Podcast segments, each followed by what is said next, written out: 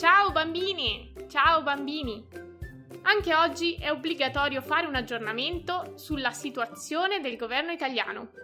Poi però raccontiamo anche cosa succede in altri paesi del mondo, tipo il Myanmar. Qualcuno di voi sa per caso dov'è? Infine sui giornali di questa settimana c'era una notizia sugli spinaci che secondo me vi piacerà molto. Fra poco ve la racconto. Prima però mi presento come sempre. Sono la giornalista Illy, oggi è sabato 13 febbraio e possiamo cominciare.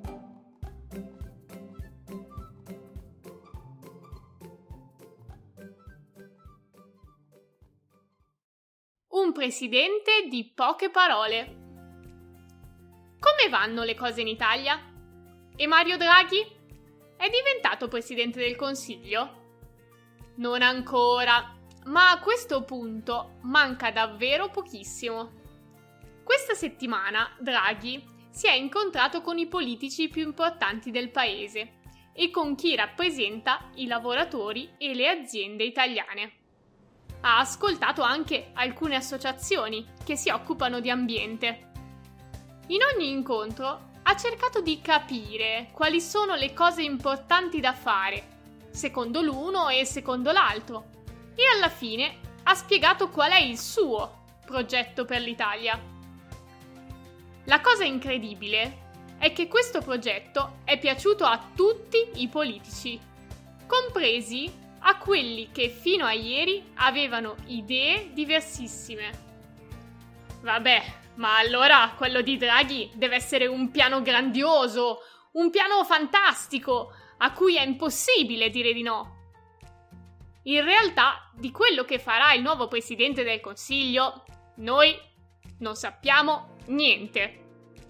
Mario Draghi, infatti, per ora si sta rivelando un tipo molto riservato. Draghi ha ascoltato le proposte e le richieste di ognuna delle persone che ha incontrato poi però non ha risposto né sì né no e ha lasciato tutti di stucco. Anche ai giornalisti non ha detto una parola e quindi quello che finirà nell'agenda di Draghi non lo sappiamo davvero. Qualcosina ce l'hanno detto i politici che hanno parlato con lui. Probabilmente il nuovo presidente del Consiglio proverà ad accelerare le vaccinazioni contro il coronavirus prenderà decisioni per proteggere l'ambiente e forse farà andare a scuola fino a fine giugno i ragazzi che per colpa della pandemia hanno perso tante lezioni. Sono cose giuste? Sono cose sbagliate? Prima di giudicare, bisognerà aspettare che Draghi ci dica almeno che cosa ha in mente.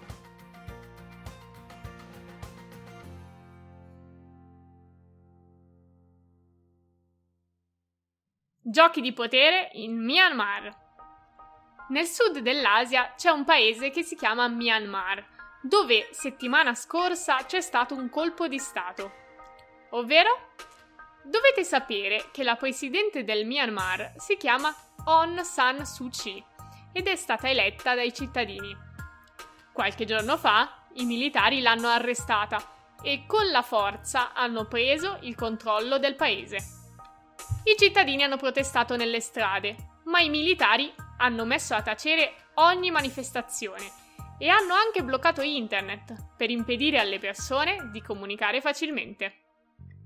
Per capire quello che è successo bisogna conoscere un po' la storia del Myanmar, perché non è mica la prima volta che l'esercito controlla questo paese.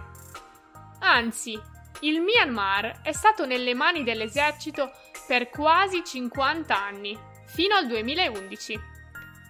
In tutto questo tempo Suu Kyi, la presidente che adesso è stata arrestata, ha creato un gruppo di persone che chiedeva che non fossero più i militari al governo, ma che fossero i cittadini stessi a scegliere i loro rappresentanti.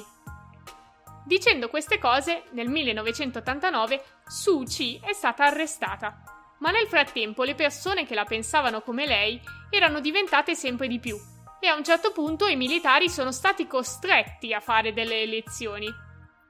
Suu Kyi è stata liberata e nel 2015 è diventata presidente del Myanmar. In questi anni Suu Kyi un po' ha cercato di togliere ai militari il potere che ancora hanno, un po' invece ha difeso l'esercito e per esempio ha permesso loro di usare violenza su un popolo del Myanmar.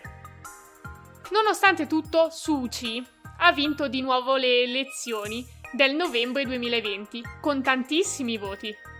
Questi numeri hanno spaventato i militari, che temevano di perdere il potere che ancora avevano. Così l'esercito ha provato ad accusare Suu Kyi di aver truccato le elezioni, ma non è riuscito a dimostrarlo e ora si è ripreso il potere con la forza. Lo strano caso dei bucatini scomparsi. Che fine hanno fatto i bucatini? È la domanda che si stanno facendo tanti americani appassionati di questo tipo di pasta, che assomiglia a degli spaghetti un pochino più cicciotti. Da qualche mese, infatti, i bucatini non si trovano più al supermercato. Perché? Se lo è domandata una giornalista americana che sul sito Grab State ha scritto un articolo che è stato il più letto del mese. Ma che cosa ha scoperto? In questi mesi la gente chiusa in casa ha mangiato più pasta e così i produttori ne hanno dovuta fare di più. Le aziende sono state così indaffarate che si sono concentrate sui tipi di pasta più tradizionali, come penne e spaghetti. Così i bucatini e altri tipi di pasta meno usati in America e più difficili da preparare ne hanno pagato le conseguenze. A questo fatto si è aggiunta anche un'altra questione. Uno dei principali produttori di pasta italiani, la De Cecco, poco tempo fa è stata costretta a ritirare i bucatini dai supermercati americani perché non contenevano abbastanza ferro. Bisogna sapere infatti che in America la pasta viene fatta con farine arricchite con un certo quantitativo di vitamine e i bucatini de cecco ne avevano troppo pochi. Così sono stati bloccati. Ecco dunque risolto il mistero dei bucatini scomparsi.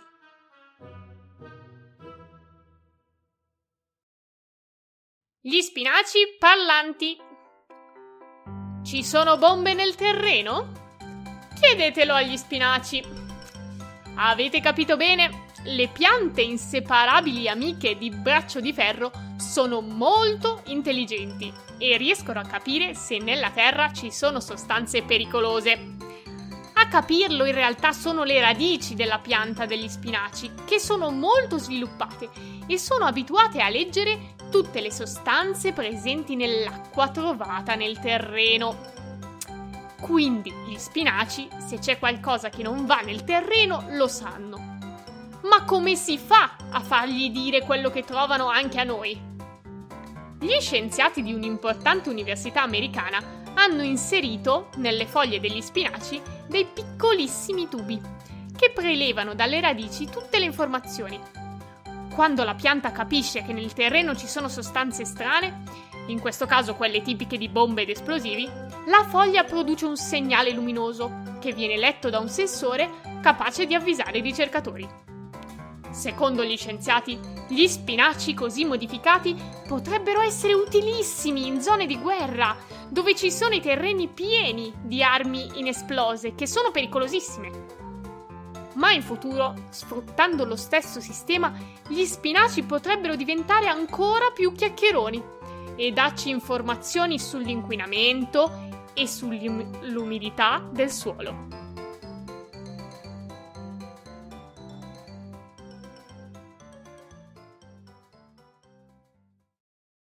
Lili e il dinosauro. Un'orma vecchia 220 milioni di anni è quello che ha scoperto una bambina di 4 anni, di nome Lily, camminando su una spiaggia del Galles, nella parte ovest del Regno Unito. A gennaio Lily stava passeggiando col suo papà in riva al mare e a un certo punto si è accorta che su una roccia c'era la forma di una zampa. Il papà di Lily controlla e in effetti vede un'orma lunga 10 centimetri Così fa subito una fotografia e la manda ad alcuni esperti, che men che non si dica arrivano a studiarla. Secondo gli archeologi, l'impronta scoperta da Lily appartiene a un dinosauro alto 75 cm e lungo 2,5 m. Probabilmente l'animale aveva camminato da queste parti quando la strada era ricoperta di fango e per questo ha lasciato un segno che si è conservato dalla preistoria fino a oggi. Adesso l'impronta è stata staccata dalla roccia ed è nelle mani degli studiosi. Quando finiranno le analisi, il reperto verrà esposto al museo della città di Cardiff e sarà accompagnato da una targhetta con il nome di Lily, che ha scoperto l'impronta.